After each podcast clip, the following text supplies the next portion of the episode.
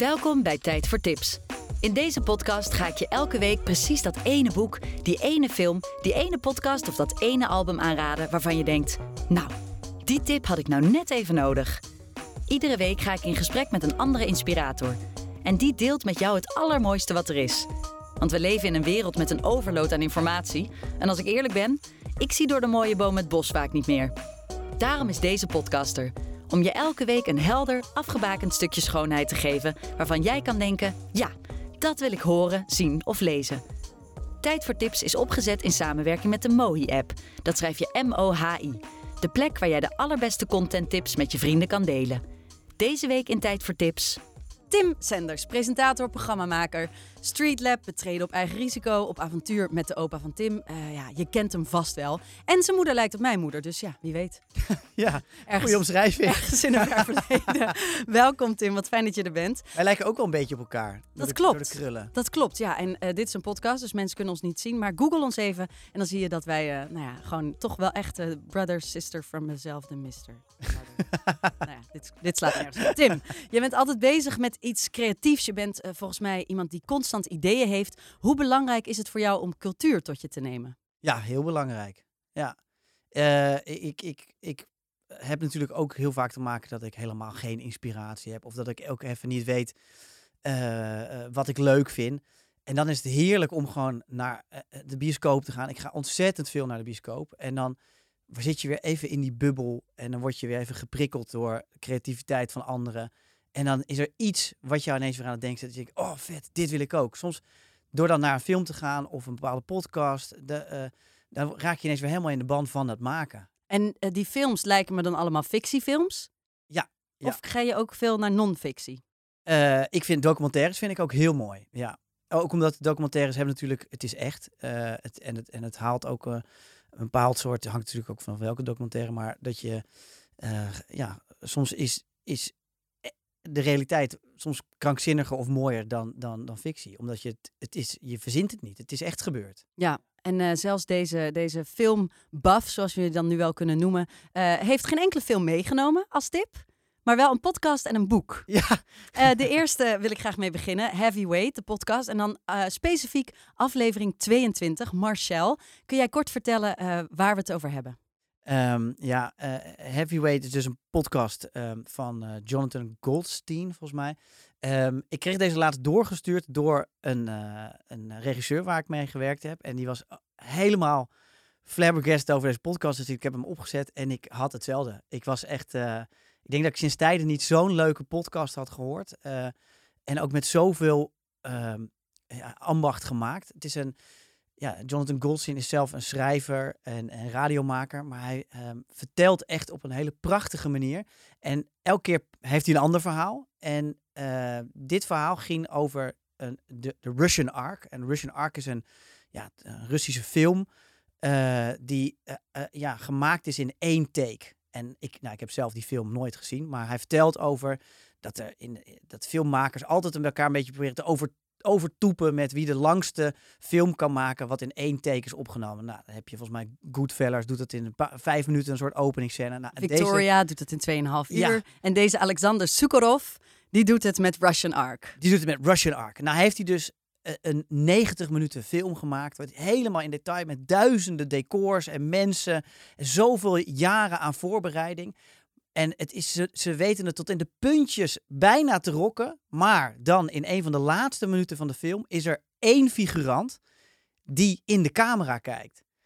En dan vraag je natuurlijk af van is dan daarmee ook het hele meesterwerk compleet verpest? Dus die Jonathan Goldstein, die is eigenlijk helemaal geïntrigeerd door die film van... dit is het nou, het project is helemaal gefaald of niet? En die heeft dan een heel verhaal in zijn hoofd van... wat moet er wel niet door het hoofd zijn gegaan van die regisseur? Die kan waarschijnlijk die figurant wel stompen. Die kan hem wel waarschijnlijk door die hele zaal heen trekken. Ja, want even, dit is niet iets wat een soort algemeen bekend is. Op de Wikipedia-pagina van Russian Ark staat niet in grote letters... and one man looks into the camera. Nee. Dat is niet het geval. Maar deze podcastmaker, het viel hem op... Het is zijn fascinatie. Het viel hem op. En het is alsof de magie doorbroken werd. En het is... ze hebben daar een begrip voor. Dat heet dan... als iemand in de camera kijkt... dat hij spiked the camera. Alsof, zeg maar... dwars door de camera heen gekeken is. En in één keer ben je natuurlijk, doorbreek je de vierde wand en gaat de magie van film ineens kapot. En zit je ineens weer, ben je bewust dat je naar een film zit te kijken. Dus voor hem viel het hele kunstwerk in duigen. Maar hij was zo gefascineerd door, ja, wat moet dat met de maker gedaan hebben? En hij start een zoektocht naar wie is dan die figurant die in de camera heeft gekeken. En hoe moet diegene zich wel niet gevoeld hebben? Nou, het is zo'n leuk avontuur om dat te volgen. Hoe hij dat dan, zijn zoektocht start. Het is ook nog eens een keer een Russische filmmaker. Dus nou, zie maar in contact te komen. Het heeft ook nog een soort taal- en cultuurbarrière. Hij vindt op een gegeven moment een tolk die heel goed voor hem alles vertolkt. Maar daarbij ook eigenlijk de cultuur op een andere manier duidt. Ja. Ja, ik heb hem geluisterd. Het is een prachtige aflevering. Zeker omdat hij eigenlijk vooral stuit op dat cultuurverschil. Want deze man die in de camera kijkt uiteindelijk... Ik ga niet te veel verklappen en spoileren, maar... heeft dat op een heel andere manier beleefd dan je als luisteraar in eerste instantie denkt. Ja, dit is wel een heel mooi voorbeeld van een premisse waarbij je als luisteraar helemaal gekluisterd zit en luistert naar, hoe gaat dit aflopen? Wat gaat die tegenkomen? Maar een heel groot gedeelte van het succes van deze aflevering hangt ook samen met... die Jonathan Goldstein, die vanuit zijn eigen persoonlijke interesse dus deze zoektocht start. En heel veel van zichzelf meebrengt en meeneemt. Zijn eigen mening. Hij is niet mals, ook over wat hij vindt van de mensen die hij spreekt. Is dat ook inspirerend voor jou? Ja, dat is exact. Ik denk vele podcasts hebben nu dat ze in gesprek gaan met elkaar. En dit was voor het eerst... Dat soort podcasts ken ik niet. Nee. Geen idee, hè? Geen idee. Maar dit vond ik zo fascinerend om te horen, dat dit een podcastmaker is die het in zijn eentje doet. En die dus hij gaat weliswaar in zijn zoektocht wel eens in gesprek. Maar hij vertelt op zo'n prachtige manier en haalt daar tijdens het vertellen ook anekdotes aan waar hij zelf als schrijver mee te maken heeft. Dat hij zegt, ik kan als schrijver, als ik een letter verkeerd heb in een druk, zeggen, we doen een nieuw druk en het boek wordt opnieuw uitgegeven.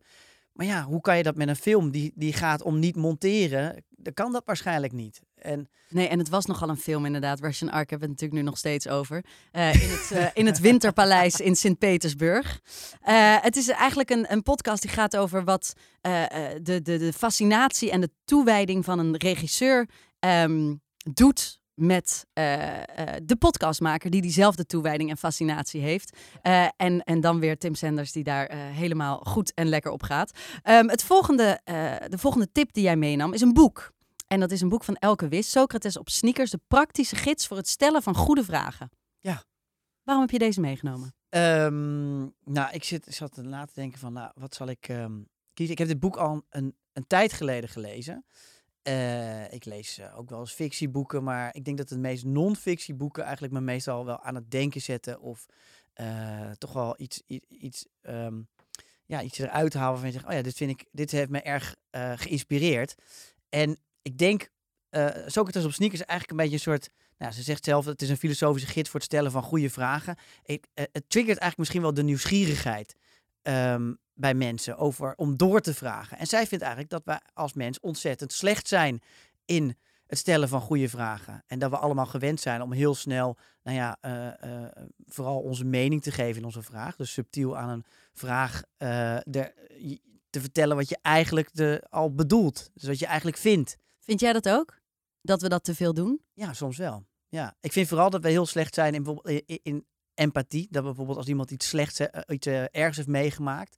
dat dan mensen verhaaltje kapen en dat dan zeggen... bijvoorbeeld iemand vertelt dat een vader op sterven ligt... en dat diegene een tumor heeft. En dan vertelt iemand anders... ik heb ook een keer een verhaal gehoord. Iemand had 2 tumoren. Dan ga je een soort overtoepen. En dat is toch een heel raar fenomeen... dat je dan gaat zoeken... eigenlijk om verbinding te maken... ga je eenzelfde verhaal vertellen. Terwijl je... daarmee dus de focus niet meer legt op de ander, maar op jezelf. Ja, en wat me ook opviel, wordt in dit boek benoemd... dat het blijkbaar veel lonender is om over jezelf te praten... dan om de ander vragen te stellen. Want ons lichaam maakt een gelukstofje aan wanneer we over onszelf praten. Ja, ervaar jij dat ook zo? Nou, ik denk het wel, ja. Ik geloof wel dat ik de mooiste avonden ervaar als ik een monoloog hou. Nee, maar ik kan me wel... Ik herken het wel. Herken jij het? Ja. Ik voel me een beetje beschaamd om te zeggen ja. Maar het is denk ik heel mens-eigen om dat je daar een bepaald soort geluk bij ervaart als je je hart kan luchten, als je misschien iets kan vertellen. En is dat in jouw werk iets waar je een balans tussen zoekt? Want als ik jou zo bekijk en je werk ken, dan wisselt dat heel erg tussen de interviewer, dus degene die zich eigenlijk in dienst stelt van de persoon die tegenover hem staat. En tegelijkertijd ben je ook een maker, een individu die zijn eigen mening en zijn eigen stijl probeert te hanteren en vanuit daar iets maakt. Botsen die twee wel eens? Of kunnen die samengaan? Nou ja, ik heb het nog niet zozeer gezien als dat dat twee verschillende dingen zijn. Ik heb het wel gevoel dat het heel erg samengaat en dat dat, denk ik ook in de loop der jaren, dat ik steeds meer mezelf ben en ook steeds meer in de programma's. Ja, ik denk, waarom ik bijvoorbeeld met de eerste tip kwam over de podcastmaker Jonathan, is dat misschien wat het mij zo fascineert, is zijn nieuwsgierigheid. En ik denk dat wat ontzettend belangrijk is dat we nieuwsgierig blijven naar de ander, naar vragen, naar problemen. En ja, het zou zonde zijn als we zelf al te vol zitten met aannames en daardoor ook niet meer verder vragen. En ik denk dat dat als ik kijk naar mijn eigen werk, ik wil heel graag natuurlijk human interest programma's maken en ook de serie die ik over mijn opa heb gemaakt, waarin ik als een wensinvulling liet gaan. Ja, daar ben ik dus ook nieuwsgierig naar wat betekent het voor mijn opa om eenzaam te zijn, om alleen thuis te zijn. En dan probeer ik ook dichter bij dat gevoel te komen. Dus ik denk door te blijven vragen, kom je ook dichter bij elkaars gevoel. Is daar nog een groot verschil tussen of je dat bij volwassenen doet of bij kinderen? Nou, kinderen zijn sowieso heel moeilijk om te interviewen. Oh ja? Ja, want kinderen... Ja, en ook wel heel erg leerzaam, want een kind antwoordt gewoon wat je vraagt. Dus als jij een gesloten vraag stelt, dan krijg je ook een heel kort antwoord. Dan krijg je gewoon ja of nee. En dat heeft me wel ook wel leren interviewen, juist ook door met kinderen om te gaan. Hoe zorg ik dat ik iets meer van een verhaal krijg? En wel interessant om dan daarin over na te denken van oké, wat moet je dan vragen? Dus geen gesloten vraag, maar bijvoorbeeld je gaat natuurlijk vragen... bijvoorbeeld als ik jou vraag naar jouw trui. Als ik jou bijvoorbeeld een vraag stel, waarom heb je die trui aangetrokken? Dan is een waarom-vraag is veel meer een vraag alsof je moet verantwoorden. Dan zeg je misschien de enige trui die nog schoon was. De rest lag in de was. Terwijl, ja Tim, bemoei je met je eigen zaken. Terwijl als ik jou vraag, waarom heb je deze... hoezo vind je deze trui mooi? Dan zal je misschien iets anders zeggen. Dan zou je misschien zeggen, de pasvorm is mooi. En ik voel me daar vrouwelijk in of ik voel me er stoer in. Ja. Dus, vind je dat er genoeg aandacht wordt besteed aan het stellen van vragen? Dus, want daar gaat dit boek eigenlijk over. Ja. Hè? Dit boek gaat over hoe komen we dichter bij elkaar door de juiste vragen te stellen. Denk jij dat er een manier is om dat te leren? Ik denk wel dat komt door een bewustzijn te hebben. Door te weten wat voor vraag ik aan de ander stel of je überhaupt echt geïnteresseerd bent in iemand. Maar dat kan je niet... Stel dat dat niet in je zit. Stel dat je gewoon niet echt geeft om andere mensen. Ja, dan ben je echt een kutpersoon. Ja. Nee, maar kan je dat dus trainen? Ik denk wel degelijk dat dat te trainen is, omdat het een bepaald soort bewustzijn is. Ook bijvoorbeeld door dit boek te lezen. Ik denk dat er hele leuke, herkenbare voorbeelden in staan, waarvan je eigenlijk als lezer ook denkt, oh fuck, dat doe ik ook. En misschien wel doordat je het gelezen hebt, dat je de volgende keer dat je zo'n vraag stelt, dat je al bewust bent van, oh ja, eigenlijk heeft dit voor een effect. Bij welke vraag had jij dat uit het boek? Nou, ik vond het wat een ontzettend goed voorbeeld ook dat... wat vaak een pijnlijke situatie is, soms als iemand... bijvoorbeeld iemand heeft net iemand verloren. Dan vinden mensen het vaak heel gênant om te vragen hoe het eigenlijk met de persoon gaat. Of denken, nou weet je wat, ik zal maar niet doorvragen op wat diegene heeft meegemaakt of gedaan heeft. Of hoe de uitvaart is geweest. Of wat de toestand is, want diegene komt hier vast om even te ontspannen. Nou, en dan staat er een anekdote in het boek dat eigenlijk heeft geleid tot... tot weinig betrokkenheid. Dus omdat onze eigen angst en aanname is... nou, iemand zal dat vast vervelend vinden... zonder dat we het ook daadwerkelijk weten... zorgt het eigenlijk voor juist minder verbinding en minder contact. Terwijl iemand misschien juist wel het fijn had gevonden als er belangstelling was of als iemand vroeg. Maar ik kan me niet voorstellen dat dat bij jou ook zo is. Zeker met de dingen die je deed met Streetlab zit eigenlijk heel weinig. Jullie namen nooit een blad voor de mond en jij volgens mij ook niet. Of heb jij het idee dat je toch terughoudend bent? Oh, nee. Ik heb wat niet, je durft te vragen. Dit voorbeeld was niet dat ik denk, oh, dat heb ik nu ook. Maar wat heb jij er? Welk voorbeeld sloeg bij jou heel erg aan over jezelf? Ik denk dat het komt... Misschien merk ik dat ik het nu niet meer zo doe. Ik kan moeilijk zeggen, ja, dit deed ik heel erg. Maar ik denk wel, vroeger dat je een vraag stelt... En misschien komt dat omdat als ik heel vaak met mijn moeder in gesprek ben... merk dat mijn moeder heel vaak vragen stelt... waar ze eigenlijk haar oordeel of zo al in heeft. Dus dat ze eigenlijk niet een echte oprechte nieuwsgierigheid heeft... maar dat ze eigenlijk al een soort iets afkeurends of zoiets heeft. Als ik bijvoorbeeld vertel dat ik op vakantie ben geweest... zegt ze, oh, ben je waarschijnlijk heel veel wezen feesten? Zal je waarschijnlijk alleen maar bij toeristische plekken langs zijn geweest. Dus ik hoor al dat het helemaal niet een oprechte vraag is.